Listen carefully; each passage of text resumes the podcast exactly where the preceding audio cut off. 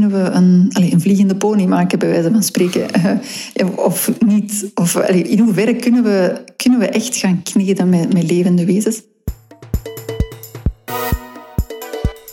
Professor Heidi Mertes is verbonden aan de Universiteit van Gent in België. In haar onderzoek houdt ze zich met name bezig met de ethiek van genetica en voortplantingstechnologie, zoals het gebruik van embryonale stamcellen. En ze geeft les in onder meer ethiek voor studenten technologie en biotechnologie. En naast haar academische carrière is zij voorzitter van de Stichting De Maakbare Mens. Deze stichting richt zich op de educatie en het maatschappelijk debat rondom me- biomedische wetenschap en technologie. De show notes kun je net als tijd vinden op biohacking impact punt n l. Ga naar biohacking nieuws punt n l om je te abonneren op mijn maandelijkse nieuwsbrief, waarin ik eigenlijk alle actualiteiten uh, beschrijf die er spelen op het gebied van biohacking, mijn duiding daarvan, mijn visie daarop, uh, ook van met welk persoonlijk experiment ik zelf bezig ben. En er staat een overzicht in van open, alle openbare lezingen en presentaties die ik geef, uh, met links uh, en meer informatie. En ik zal ze ook nog even kort opnoemen hier voor de komende tijd. Je kan mij bijvoorbeeld zien bij de Tech Tuesday op tien september tweeduizend negentien in Utrecht. De Quantified Self Meetup op acht oktober tweeduizend negentien ook in Utrecht. De Global Future Farming Summit, die is in samenspraak met de Wageningen Universiteit. En die is op vijf november in Wageningen. Het Human Factors Congres op achtentwintig november tweeduizend negentien in Soesterberg. Het Jaarcongres Gezondheidsrecht op zes december tweeduizend negentien in Utrecht. En de inleiding bij de film The Matrix op één april tweeduizend twintig, dus dat duurt nog even, vanaf nu dan, in Groningen. Ga ook naar biohackingboek punt n l om, je, uh, uh, om het boek te kopen, Biohacking: De toekomst van de maakbare mens. En, nou, vandaag gaat het ook over maakbare mensen. Uh, en daarin deel ik dus uh, nou, mijn visie op biohacking. En daarin komen ook een aantal thema's naar voren die ik ook met Heidi Mertens in dit gesprek bespreek. Anyway, here we go.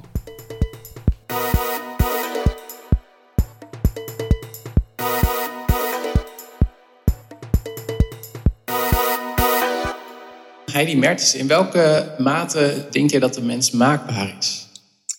Oeh, dat is meteen al een moeilijke vraag, denk ik. um, wel, uh, ik denk, uh, we beginnen natuurlijk altijd, we zijn voor een stuk niet na- maakbaar. Ik denk dat we daar uh, niet om kunnen. Maar ik denk wel dat we hoe langer hoe meer maakbaar zijn. Um, dat je vroeger veel meer ja, het lot moest aanvaarden. Hoe dat je geboren werd, was, hoe dat je door het leven ging. En je hebt dan wel... Sowieso, ja, onderwijs is er altijd natuurlijk geweest, hè, om mensen te verbeteren of, of meer capaciteiten te geven. Maar ik denk, ja, je hebt de, de plastische chirurgie is denk ik de meest voor de hand liggende of meest eenvoudige toepassing. Um, maar je hebt meer en meer, denk ik wel, dat er een trend is naar enhancement van mensen. Hè, dat je probeert mooier, beter, slimmer te worden en dat je daar meer, ja, meer kans toe hebt dan vroeger. En zeker ook medisch gezien... Um, Ja, kan je, heb je meer mogelijkheden dan vroeger.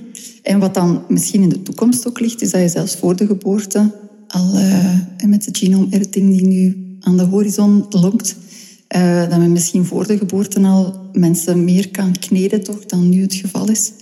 Uh, ja, maar hoe maakbaar we zijn, ja, of hoe maakbaar we dan zullen willen zijn, dat is dan ook nog, denk ik, een vraag.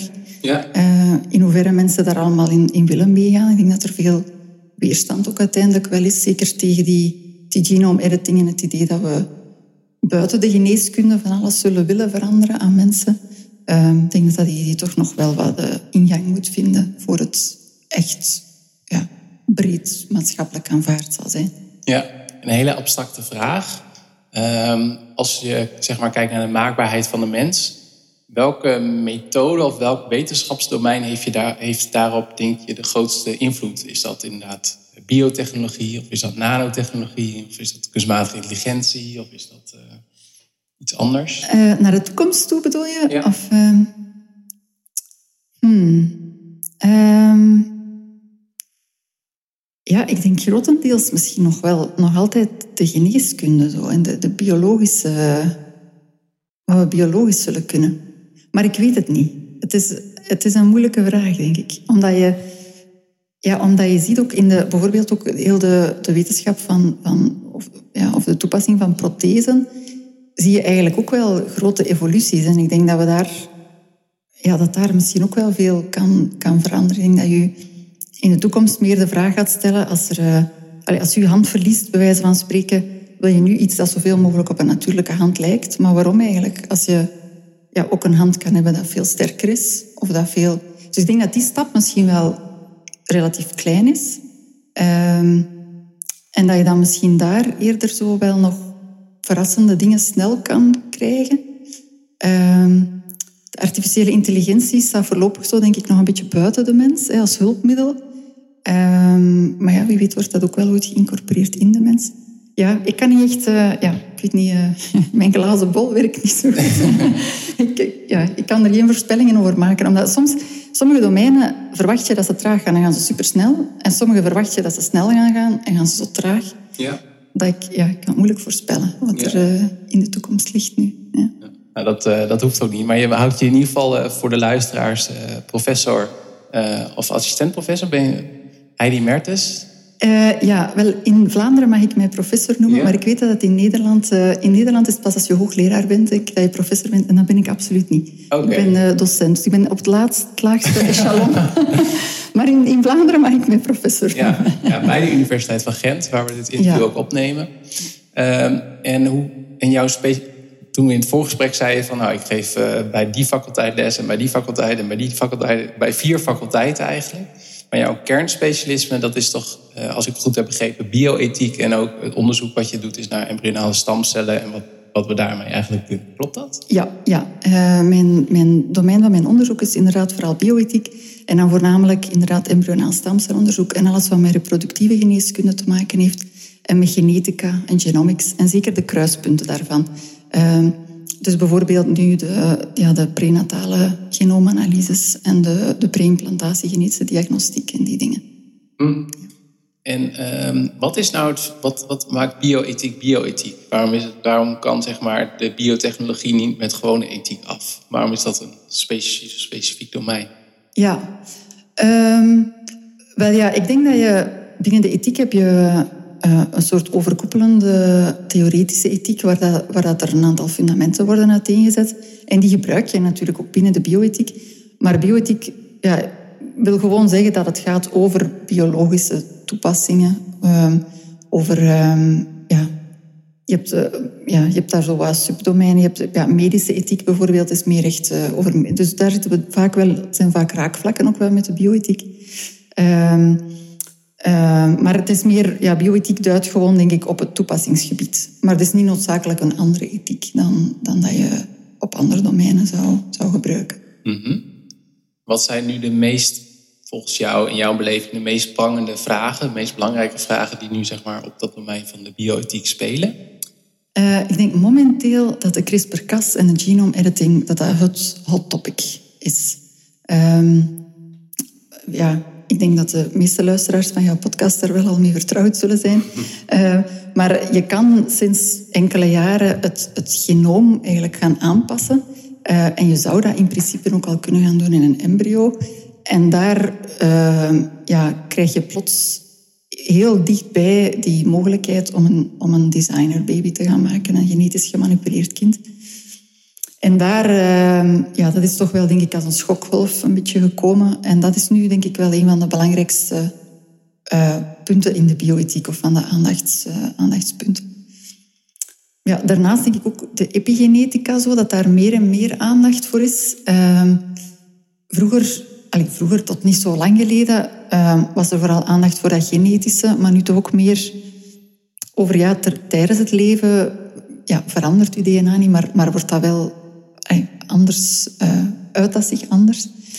Ja. Um, en ik denk dat daar ook wel meer en meer interesse rond groeit. Um, dus ik denk dat dat zo'n beetje de, ja, de plaatsen zijn waar er nu veel rond gewerkt wordt en uh, ja, waar nu de interessante dingen liggen. Ja, en wat ik interessant vind is dat... Uh, maar dat is denk ik dan ook wel jouw domein, dat je wel, wel twee voorbeelden aanhaalt die op de mens betrekking hebben. Want natuurlijk, als het over CRISPR gaat, gaat het ook over... Uh, ik heb laatst ook een interview gehouden met John van der Oost van de Wageningen Universiteit. En die is heel erg bezig met waarom uh, houdt de Europese wet en regelgeving de toepassingen in, in planten uh, tegen en in, uh, in dieren en dat soort dingen. Ja, ja, ja. En dat is inderdaad ook heel interessant. Uh, want... Ja, in dieren mogen we natuurlijk ook veel meer. En in, ja, in planten misschien dat weer iets minder, maar uh, dan in mensen. Dus ik denk dat inderdaad wel uh, in dieren dat er inderdaad ook zeer interessante toepassingen gaan komen. En waarschijnlijk ook wel controversiële toepassingen. Uh, ja, omdat het idee nu zo speelt van, ja, kunnen we, kunnen we een, allez, een vliegende pony maken, bij wijze van spreken. Uh, of niet. Of, allez, in hoeverre kunnen we, kunnen we echt gaan kneden met, met levende wezens? En die vraag inderdaad, denk ik, waarom dat, dat Europees zo, ja, zo huiverachtig staat tegenover genetische manipulatie van planten, is denk ik een heel pertinente vraag ook. Het is, uh, allee, ik, ik zit daar wel zelf een beetje met een dilemma. Ik, ik begrijp dat mijn CRISPR-Cas op dezelfde hoogte zit als andere vormen van G M O's, omdat je eigenlijk, voor zover mijn kennis reikt, ongeveer hetzelfde doet. Je doet het wel nog veel gerichter, dus nog veel accurater dan voordien. Uh, maar ik denk dat daar ja, het probleem eigenlijk zit bij waarom is die regelge- regelgeving rond G M O's al zo strikt als ze is. Uh, ik denk een, ja, een, een, een goed tegenvoorbeeld, wat niet van mij komt, maar wat ik soms in die context hoor, is ja, van, van biologische voeding gaan er soms echt mensen dood, omdat er een of andere uh, besmetting op zit. Maar dat is geen, geen groot nieuwsfeit. Er is zo'n keer een paar jaar geleden in Duitsland, denk ik, dat er een aantal mensen van, van zo biologische sojascheutjes, ik weet niet meer wat dat erop zat, uh, van bacterie. Maar daar waren dan ineens denk ik, een stuk of veertig mensen gestorven. Ja, dan zegt men, oei, hé, jammer, we moeten daar iets, we moeten die haard proberen te vinden. Als dat was gebeurd met een G M O, ja, dan stond heel de wereld op zijn kop. Ja. Terwijl er is nog nooit iemand gestorven aan een G M O. Hè. Dus, allee, ik vind wel dat we daar echt met twee, twee maten en twee gewichten aan het, aan het meten zijn. Anderzijds begrijp ik ook wel dat daar de, de macht van de grote industrieën daar ook wel een rol in hebben gespeeld. De, ja, de Monsanto's. En de, ja, zij hebben geen, geen positief imago natuurlijk. En heel het discours van we gaan met de G M O's uh, de, de hongersnood uit de wereld helpen. Ja, die belofte wordt natuurlijk ook niet ingevuld. Dus ik begrijp wel waarom dat G M O's geen goede naam hebben bij het algemene publiek. Maar waarom dat de wetgever ja, er zo streng voor is, is mij niet altijd heel duidelijk. Nee, nee. Dan maar terug naar de, naar de mensen en eigenlijk ook de dieren. Want ik vind ook de meest interessante toepassingen zitten uh, natuurlijk ook in inderdaad uh, kiembamodificatie, wat jij noemt. Of uh, misschien ook somatische gentherapie, dat je bij een mens zelf ook al uh, genen kan aanpassen. Of misschien in de toekomst ook epigenetisch kan programmeren. Wat ik ook een hele interessante uh, toepassing vind, is uh, xenotransplantatie. Dus dat je, als ik het goed zeg, uh, bijvoorbeeld in varkens. Want varkens lijken voor achtennegentig komma vijf procent of zo qua D N A op ons.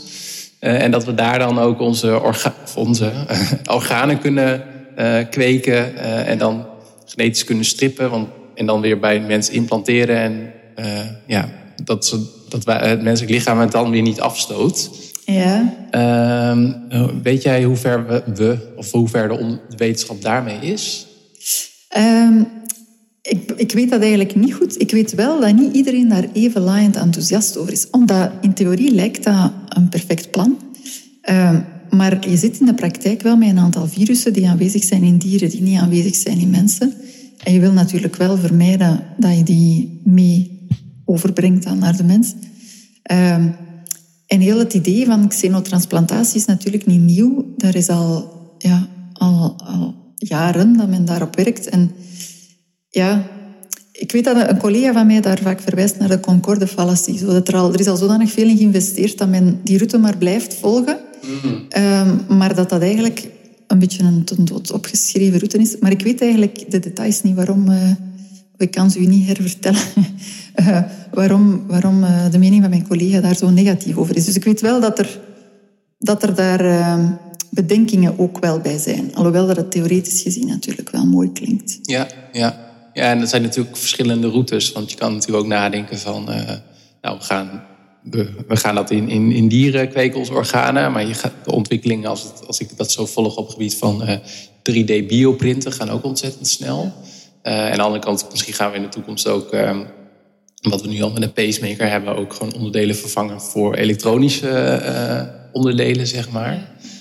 Um, dus welke het uiteindelijk gaat winnen tussen aanleidingstekens, ja, dat moeten we ook eigenlijk maar afwachten, denk ik. Ja, ja, inderdaad. Ja, dat zal nog ja, interessant zijn wel, denk ik. Want inderdaad, ja, de mechanische vervangingen ja, zijn denk ik minstens even interessant wel. Ja, ja. En kloneren? Dus stel je voor dat die mogelijkheid er is voor jou bijvoorbeeld. Zou je dat interessant vinden? Zou je dat overwegen om een kloon van jouzelf te maken? Uh, mijn kinderwens is uh, voltooid, dus voor mijzelf uh, niet bepaald. Uh, maar ik vind wel uh, dat dat ook zo'n domein is waar dat... Als je vraagt gewoon aan de algemene populatie, ben je voor of tegen klonen? Oeh, nee, de meerderheid is zeker tegen. En eigenlijk is dat wel vreemd, omdat je... Nee, allee, momenteel is het niet vreemd, omdat het niet veilig is. En ik denk dat de meeste mensen nog denken aan Dolly het schaap, hè, en dat je daar toch een aantal medische problemen bij had. Maar ondertussen zien we wel dat dat in dieren hoe langer hoe veiliger kan. Um, en dan denk ik dat je wel de vraag kan stellen, er zijn andere ja, interventies die men doet in de reproductieve geneeskunde, die ook wel een ernstige impact hebben. Um, well, bijvoorbeeld, ik, ik werk nu zelf mee aan een, een onderzoeksproject uh, rond in vitro gametogenese. Dus dat wil zeggen dat je probeert in een petrischaal van, uh, van stamcellen, um, eicellen en zaadcellen te maken. Nu, als je dat gaat doen en je gebruikt die om dan een, een kind te creëren, om een embryo te maken, om dat in te planten, dan zit je waarschijnlijk met ongeveer dezelfde veiligheidsrisico's als bij klonen, wellicht zelfs nog grotere. En daar lijkt iedereen eigenlijk wel enthousiast over te zijn. Iedereen denkt, oh wauw, dat is goed. Mensen die dan geen zaad- of eicellen hebben, kunnen zich op die manier voortplanten. En dan denk ik, ja, waarom, waarom dan niet klonen? Stel dat ik een alleenstaande vrouw ben. Ja, ik kan mij nu voortplanten met een donor. Um, maar stel dat ik mij kan klonen, is dat dan, stel dat ook dat het veilig kan. En dus dat is wel de grote premisse, dat het veilig kan. Um, Maar ja, dan kan je eigenlijk de vraag stellen, waarom niet? Waarom moet die donor er dan bij? Want dat heeft dan op zich ook weer een aantal implicaties. Hè? Dat mensen, het is een heel groot debat nu rond donoranonimiteit bijvoorbeeld. Hè? Als mensen dan later contact willen met die donor en die donor is daar blijkbaar, of, of staat daar bijvoorbeeld niet voor open, kan je een aantal psychologische problemen hebben. Dat zou je dan bij dat klonen misschien niet hebben. Um, dus ik, ik sta er minder weigerachtig tegenover dan, dan denk ik de algemene... publieke opinie. Zo. Um, wat niet wil zeggen dat ik vind dat we dat morgen moeten gaan doen. Of dat we dat voor eender welke reden moeten gaan doen. Ik denk, als er iemand is met een, met een, uh, een vruchtbaarheidsprobleem, dan zou je dat, denk ik, in de toekomst kunnen overwegen. Ja, ja. En uh, uh, is het dan ook het hele rondje, of rondje, dat is misschien een verkeerde woord, maar dat ik uh, van een huidcel die ik nu heb een stamcel kan maken. En van die stamcel ga ik, heb ik twee stamcellen dan. En die kan ik dan weer delen in een zaadcel en een uh, eicel. En die ga ik dan implanteren bij een uh, vrouw. En dan wordt dan een kloon van mij geboren. Is dat zeg maar... Of... Wel, als je zowel de zaad als de eicel van jezelf maakt, dan ga je geen kloon hebben. Omdat je... Um, dus je, krijgt, je hebt een chromosoom van je vader, een van je moeder... Maar dat kan zijn dat je... Dan zou je al net in je zaadcel al... Allez, bijvoorbeeld chromosoom één van je vader, chromosoom twee van je moeder, chromosoom drie van je vader... En dan in je eicel juist de omgekeerde moeten hebben of zo. Ah. Dan zou je een kloon hebben, maar dat gaat nooit gebeuren. Nee.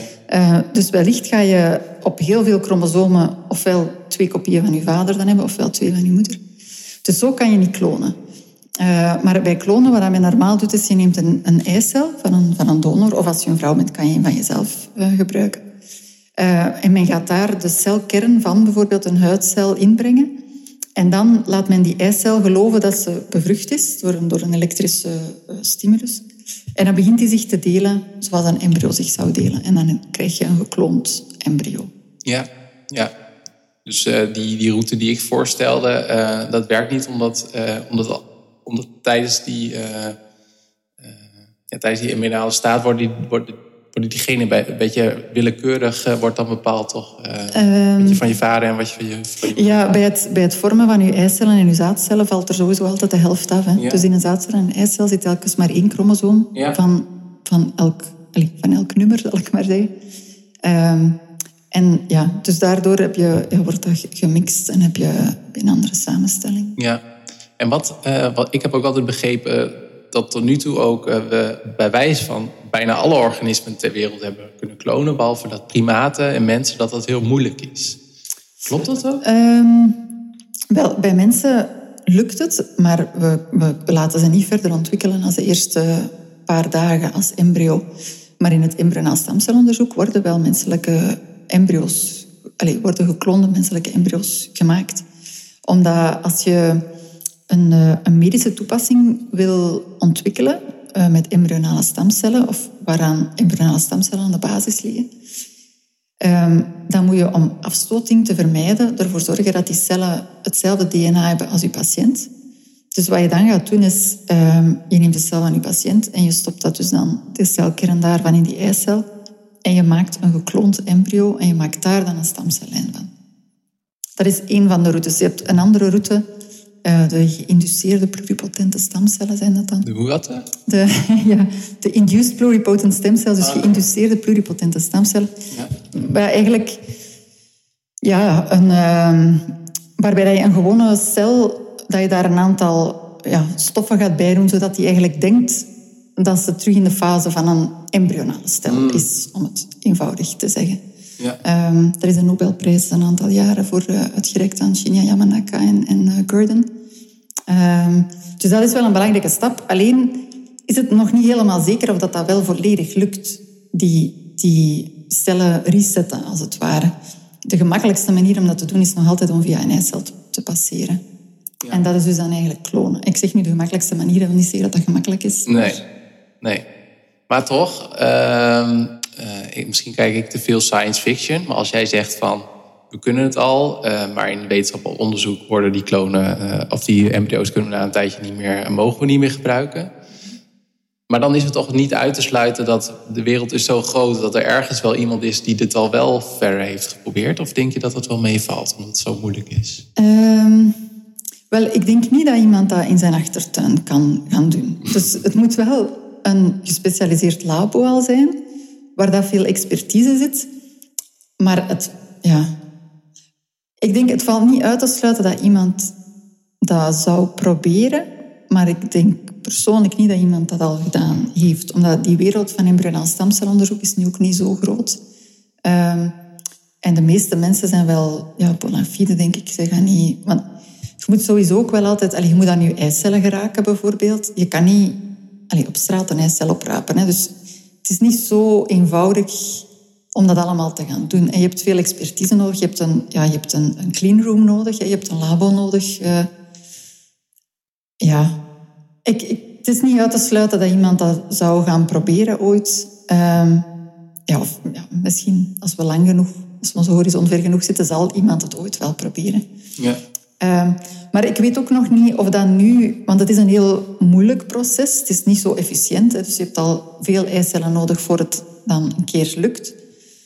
Um, dus je hebt een aantal groepen wel die daar iets of wat expertise wel in hebben. Die, daar, die een redelijke efficiëntie hebben. Maar het is niet eenvoudig om, om dat eventjes te gaan doen. Een mens te klonen. En we weten ook nog niet... Ja, want we weten wel dat dat embryo er dan wel is. Maar we weten nog niet, bijvoorbeeld epigenetisch, of dat dat een, een normaal embryo zal zijn. Of dat dat zich verder kan evolueren. Ja. Um, dus ja, ik denk dat de eerste kloon nog niet direct morgen geboren wordt. Nee, maar het, het brengt natuurlijk wel ook interessante vragen met zich mee over...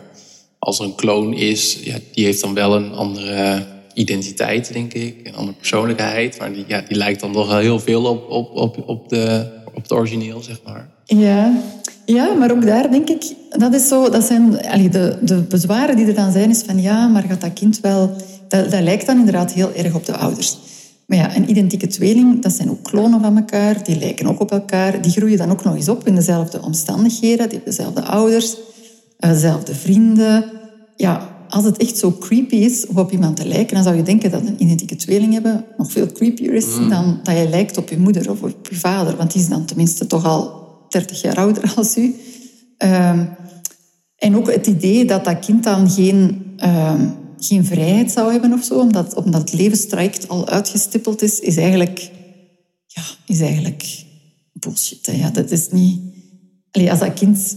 dertig jaar later geboren wordt, als die ouder in een andere omgeving opgroeit, dat je andere interesses hebben, dat je andere dingen willen doen. Ik denk dat we, dat we daar heel vaak overschatten hoe bepalend dat genetica is. Mm. Um, En ik denk ook dat het nu... Want dat is dan vaak ook zo het idee van... Ja, maar dan gaan... Uh, een topvoetballer gaat dan zichzelf klonen. Om... Ja, ik denk als je nu de zoon bent van een topvoetballer... dat er ook al wel druk op je schouders zal liggen. Ja. Uh, of van een grote muzikant. Of van... Dus ik denk dat dat allemaal wel gradaties zijn. Dat zal dan bij een kloon een gradatie erger zijn. Uh, maar om nu te zeggen dat de wereld gaat vergaan... omdat er een kloon geboren wordt... Allee, ik zie daar minder problemen als vaak, denk ik... gedacht wordt zo.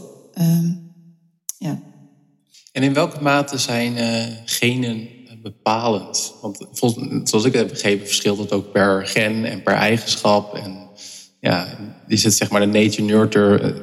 In de algemene zin is dat een beetje fifty-fifty, maar voor bepaalde genen uh, kan ik uh, uh, ja, omgeving aanpassen, maar mijn kleur ogen veranderen niet, bij wijze van.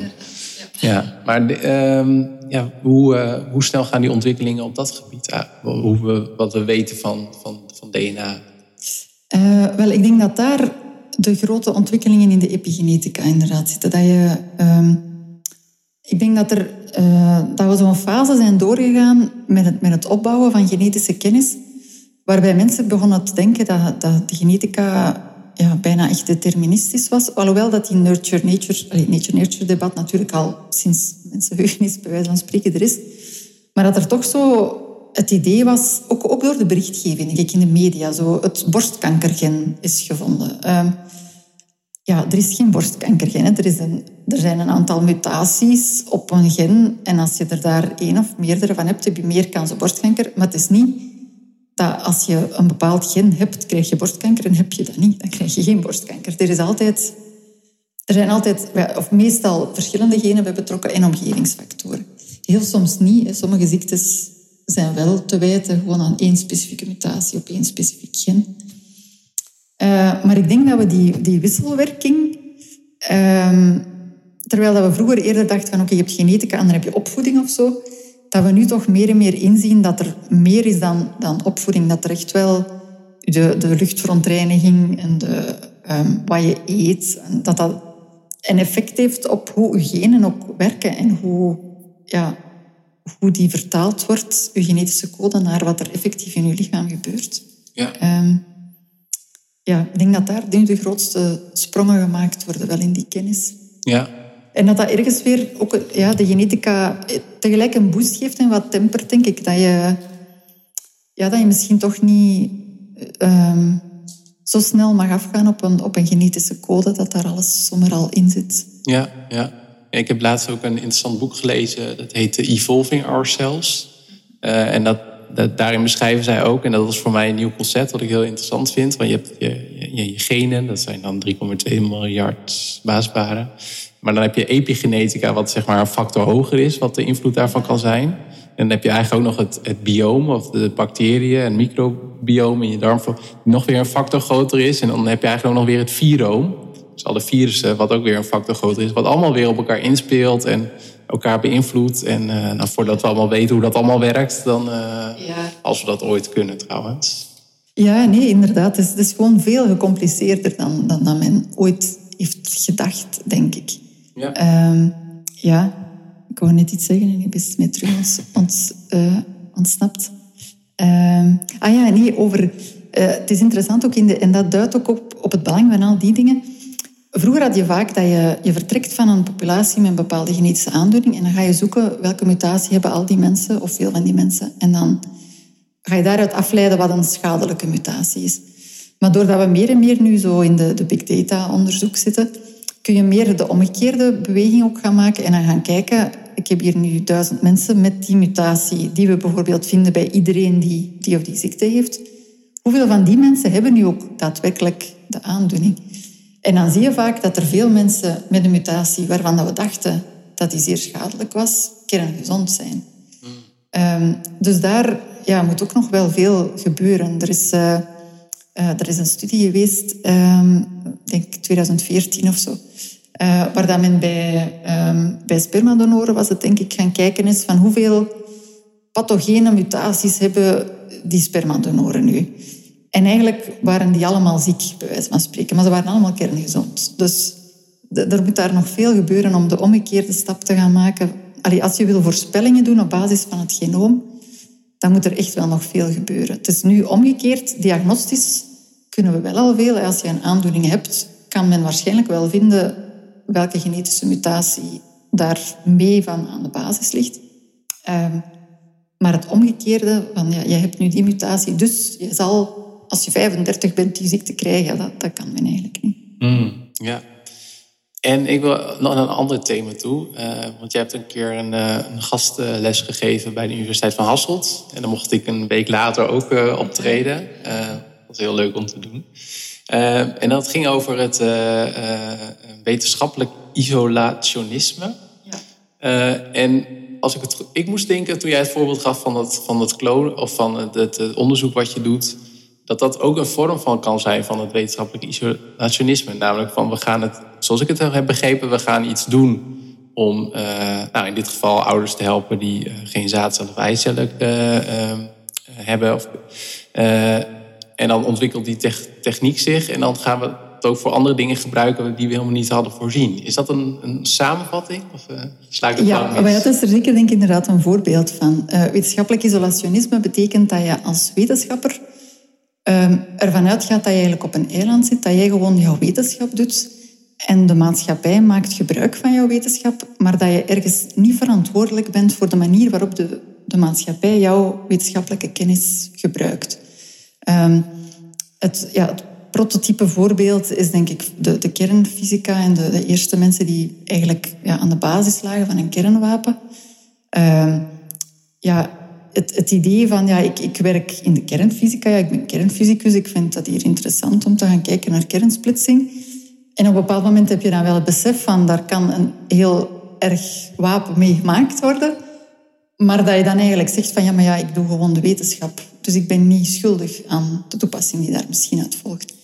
Uh, maar ik denk, sinds de atoombommen dan helaas, is men er wel meer en meer van bewust dat wetenschappers daar wel een verantwoordelijkheid in hebben. Dat je best vooraf een keer nadenkt, um, als je een bepaald pad inslaat, ja, waar kan dit pad ook naartoe gaan? Ja, los van de positieve toepassingen.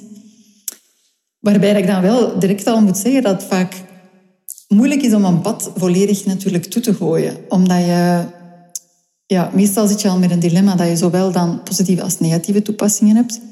Um, ik denk bijvoorbeeld niet dat nu ieder iemand, ja, kernsplitsing wil gaan verbieden, omdat je er een atoombom mee kan maken. Ja, we kunnen er ook energie mee opwekken. Dus.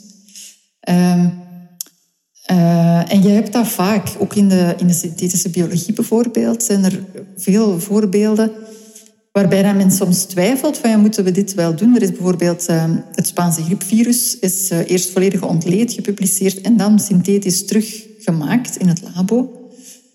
Ja, daar waren heel veel vragen rond. Van waarom doen wetenschappers dit in godsnaam? Uh, dat is toch ja, zot eigenlijk. Want je hebt, je hebt, ja, je hebt een, een ziekte die miljoenen Europeanen ooit heeft uitgemoord. En, en je gaat dat eventjes terugmaken in je labo. Om een punt te maken hè, dat, je, dat je het kan. Ja. Uh, andere mensen zeggen dan van ja, maar nee, we kunnen daar veel van leren. Want uh, stel dat er mensen met minder goede bedoelingen via synthetische biologie Uh, een griepvirus terug wat gaan proberen te manipuleren, zodat het lijkt op de Spaanse griep. Ja, nu gaan we tenminste voorbereid zijn, want we weten hoe de Spaanse griep eruit zag, we weten hoe we het kunnen maken in het labo, dus kunnen we er ons beter tegen wapenen. Dus het is altijd moeilijk en ja, daarnaast ook altijd natuurlijk de vraag, ja, als, zeker als het zo gaat om, om biologische wapens, de, de vraag, de, de angst daarnaar, um, als de Nee, als de mensen die geen slechte bedoelingen hebben er geen onderzoek rond doen, ja, dan, dan laat je misschien dat terrein aan mensen die wel slechte bedoelingen hebben. Dus misschien is het dan beter ja, om voorbereid te zijn. Ja. ja. Uh, maar dat is daar denk ik een, een groot dilemma wel. Maar los daarvan denk ik dat de minste wetenschappers zich de vraag moeten stellen: als ik hier mijn tijd in investeer, in dit soort onderzoek, en je weet al van kilometers afstand dat er daar slechte toepassingen van komen, misschien stop je dan liever je tijd in iets anders. Ja, en hoe verhoudt dit concept of deze gedachtegoed, dit gedachtegoed met zich met het technologisch imperatief? Ja, um, wat technologisch imperatief is het fenomeen waarbij dat mensen um, enerzijds als er een technologie bestaat, dat men ook daar gebruik van wil maken. Mm-hmm. Zonder zich eigenlijk af te vragen, is dat in mijn voordeel? Ja of nee? Uh, en ook dat vaak mensen vinden dat er technologische oplossingen moeten komen voor problemen die misschien een technologische oplossing vereisen, waar je mm-hmm. een andere oplossing ook voor zou kunnen hebben. Ja. Uh, ik denk dat we daar in de reproductieve geneeskunde ook talloze voorbeelden van hebben. Uh, um, ik weet bij... Ja, Een, een eenvoudig voorbeeld. Um, veel koppels gaan, als ze een jaar proberen een kind te krijgen en het lukt niet, gaan ze langs bij de arts om te zeggen, kijk, we proberen al een jaar kinderen te krijgen, maar het, het lukt niet. Er is een, een studie gebeurd door Sjoerd Trepping, denk ik zelfs, die u ook al heeft geïnterviewd. Um, als men die mensen enerzijds een I V F-behandeling aanbiedt, uh, dus één groep mensen die na een jaar naar de fertiliteitskliniek komen, en een andere groep mensen zegt men eigenlijk van oké, okay, we gaan u opvolgen, maar we gaan het eerste jaar geen medische interventie doen. Uh, maar ja, eigenlijk gewoon probeer nog een jaar en we gaan zien. Uw zwangerschapscijfers zijn hetzelfde in de twee groepen. Mm. Dus het heeft compleet geen zin om in die groep I V F aan te bieden.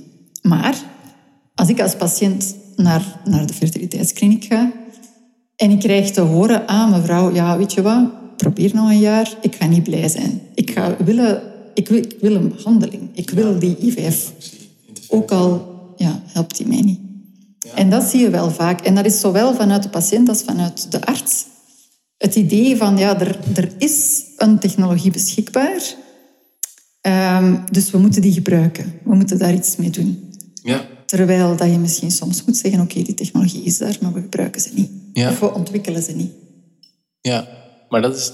Als ik kijk naar het verleden, is dat voor ons heel moeilijk als mens. Want het zit ook wel in ons als mens om altijd nieuwsgierig te zijn, om inventief te zijn, om dingen uit te proberen. Soms ten, ten kwade, zeg maar. Ja, ja, en het is wel waar dat je... Dat is ook, denk ik, het mooie aan wetenschap en aan technologie. Dat je soms... Ja, soms als er een, een mogelijkheid zich aanbiedt... Allee, je moet niet altijd van een vraag vertrekken. Het is, het is het beste dat je vertrekt vanuit een vraag uit de maatschappij en dat je dan je technologie begint te ontwikkelen om aan een vraag tegemoet te komen. Maar het mooie van wetenschap is soms ook net dat je door, door ja, fundamentele wetenschap op een oplossing botst. Eigenlijk ja, nog voordat het, dat de vraag er was misschien, of het probleem. Of, uh... yeah. Maar we moeten daar wel mee opletten dat je dan ook bijvoorbeeld niet problemen creëert die er niet zijn.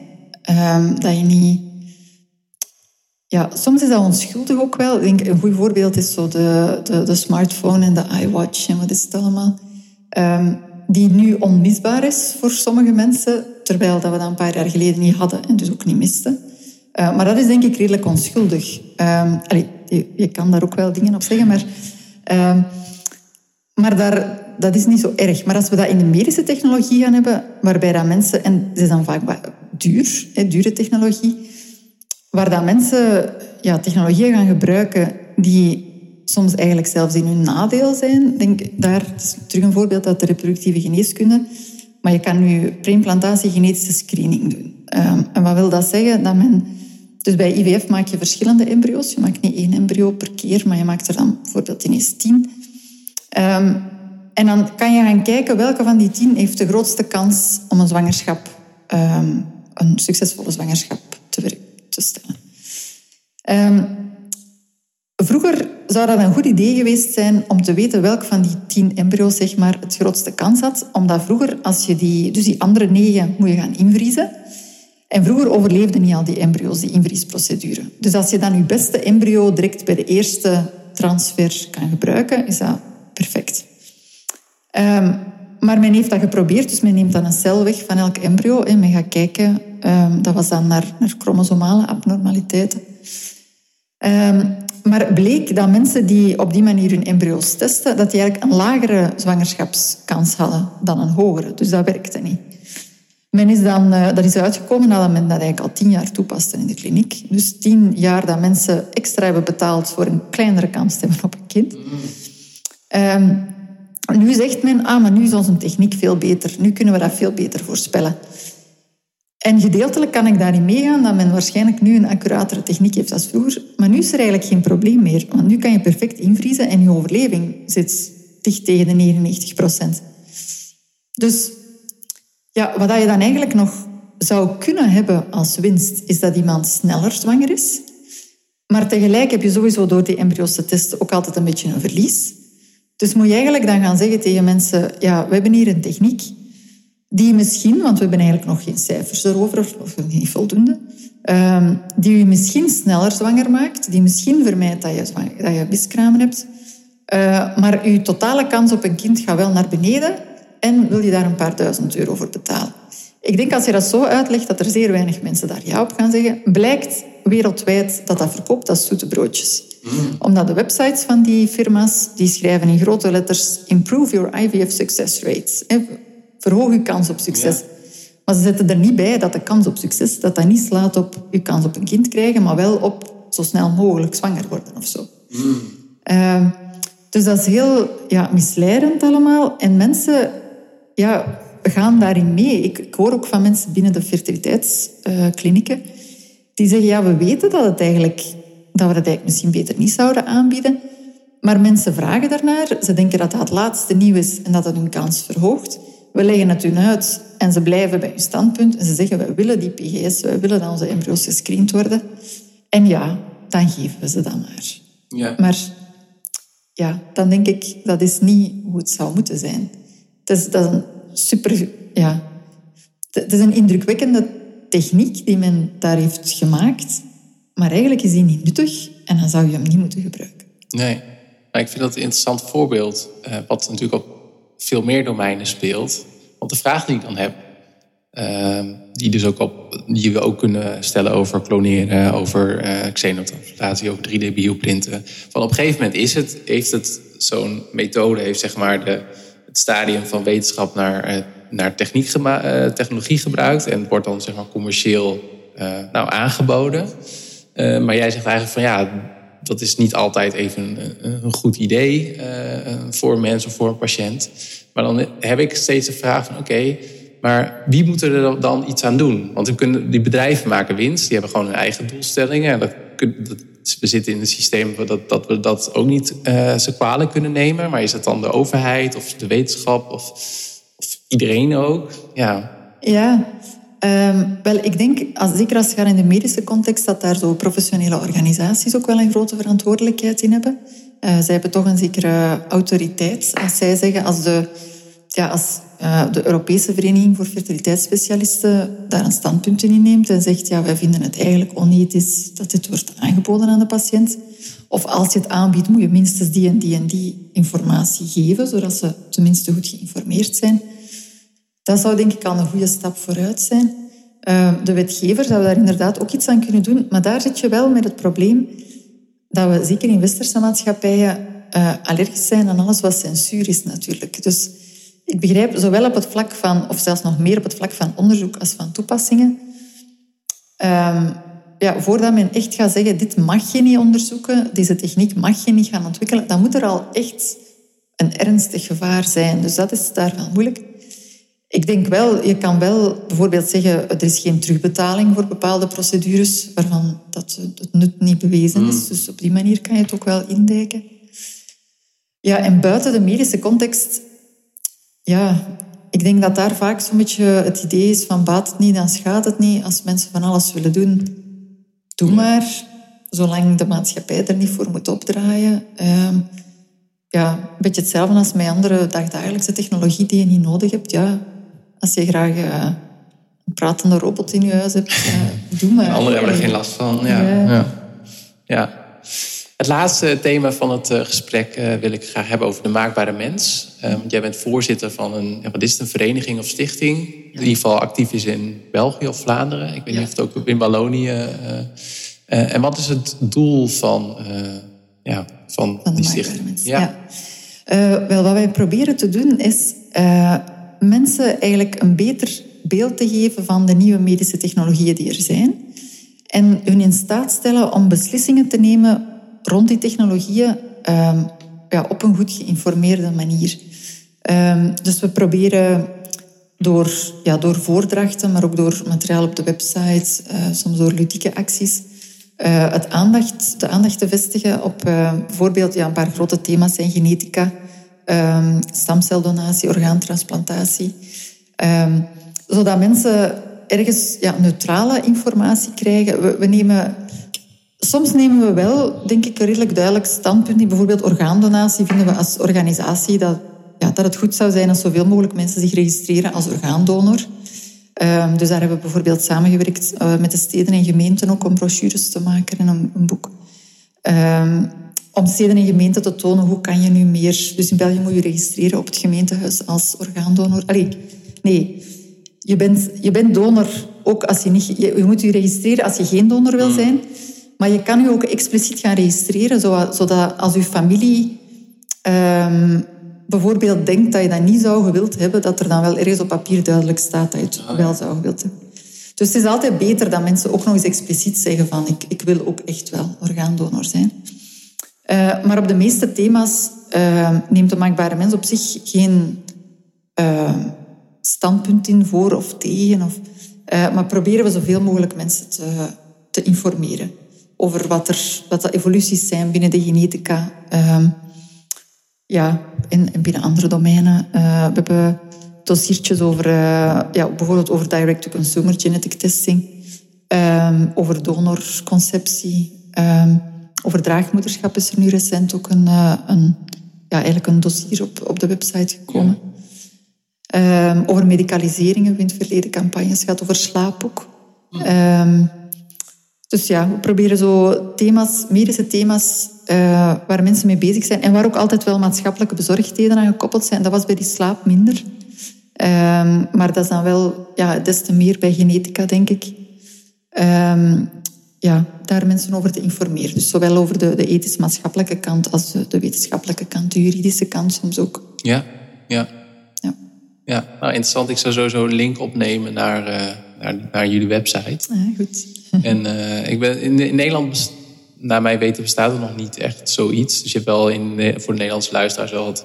Ik heb laatst een opleiding gevolgd bij de uh, V U in Amsterdam. Uh, wat ging over genetica, genetische modificatie. Dat was toen opgezet samen met uh, een dagblad, Trouw. En het Rathenau Instituut in Den Haag doet uh, nou, dus veel onderzoek en publicatie daar, ja. daarnaar. Het Erfgoedcentrum maar... hebben jullie ook, denk ik. Ja, oh ja, ja. Dat kwam ik ook uh, uh, tegen. Ja. ja, maar ik vind het wel, uh, uh, ja, wel in ieder geval een mooi initiatief. Omdat het denk ik ook steeds relevanter wordt. Omdat we steeds meer kunnen knutselen aan de mens... Ja. En dat een mens steeds maakbaarder wordt. En ja, dat is ook een thema wat mij mateloos fascineert. Ja. ja, in Vlaanderen is het ook redelijk uniek. Allee, ik ken geen, geen enkele andere organisatie die op die manier aan publieksinformatie doet of publieksvorming. Ja. Um, en ik denk inderdaad dat het ook hoe langer hoe relevanter is. Uh, we merken dat ook dat er meer en meer uh, vraag is naar informatie over de thema's waar we rond werken. Uh, ja. Dus ja. Ja. En ik vind het zelf ook wel leuk om te merken. Ik mag steeds vaker optre- lezingen doen in, in Vlaanderen. Uh, maar dat die thema's ook, ja, zou ik zeggen, net zoveel leven als, uh, als in Nederland. Wat je inderdaad, uh, biohacking, aanpassen van de mens, mensverbetering. Ja. Uh, laatste vraag. Um, in het voorgesprek hadden we het over uh, dat je een examen had afgenomen vanochtend. En ik vroeg jou wat de moeilijkste vraag was. En je zei, dat gaat erover van... Uh, moet je als ingenieur, en dan denk ook wetenschapper of ontwerper... Uh, ja, is het goed om je aan een ethische code te houden... of dat te hebben over... Nou, dat slaat denk ik een beetje op het wetenschappelijke isolationisme. Uh, wat, wat is het goede antwoord? Ah, ja, ja, ja. Dat was een eigen meningvraag, dus er is ah, eigenlijk ja. geen goed antwoord. Uh, maar ik denk, normaal gezien moeten we op basis van de cursus... wel een paar pro's en cons kunnen aangeven... Ja. Uh, Ja, onder andere dat het wel zo is dat je als je, bepaalde, als je expert bent in een bepaald gebied, als je als ingenieur meer inzicht hebt in bijvoorbeeld genetica of bijvoorbeeld uh, G M O's of dan leken, dan heb je daar wel denk ik een verantwoordelijkheid om ook een ethische positie uh, in te nemen of daar tenminste over na te denken. Uh, om na te denken inderdaad ook van zijn er hier negatieve implicaties waar ik rekening mee moet houden. Anderzijds, het opstellen van die ethische codes op zich, uh, vanuit dan de, de ingenieursverenigingen, ja, daar kan je denk ik zowel pro's en cons bij opmerken. Um, die ethische codes zijn vaak ja, ofwel heel algemeen en heel oppervlakkig. Uh, genre, de ingenieur moet eerlijk zijn, de ingenieur moet uh, het vertrouwen niet schenden... Allee, waar je dan denkt, oké, okay, ja, daar had ik zelf ook wel mm, aan kunnen denken. Dat is gewoon menselijk. Ja, ja, ja. ja inderdaad. Um, Anderzijds heb je er dan weer die zodanig gedetailleerd zijn dat je... Dat zijn meestal de Amerikaanse dan. Mm. Um, Waarschijnlijk ook vanwege het wettenregelsysteem daar. Of, ja, uh, misschien wel. Ja. Waar dat je dan ook weer vragen bij kunt stellen van oei, moet ik dat allemaal doen als ingenieur?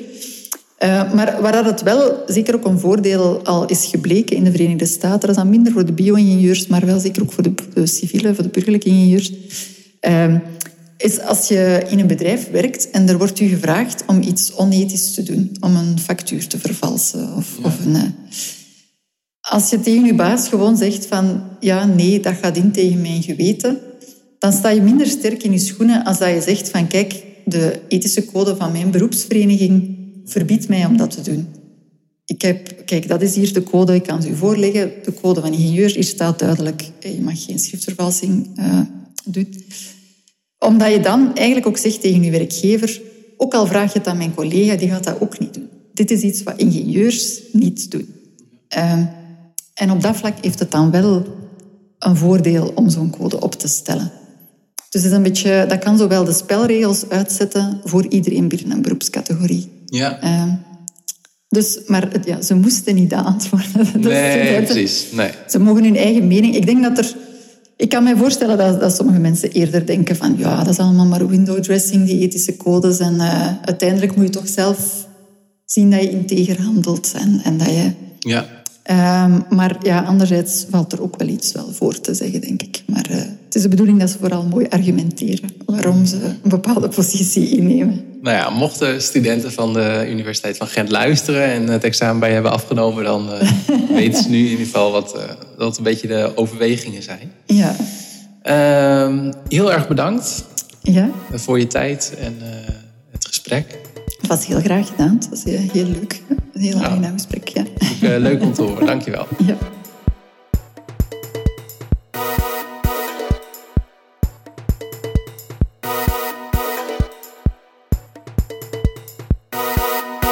Bedankt voor het luisteren naar deze podcast.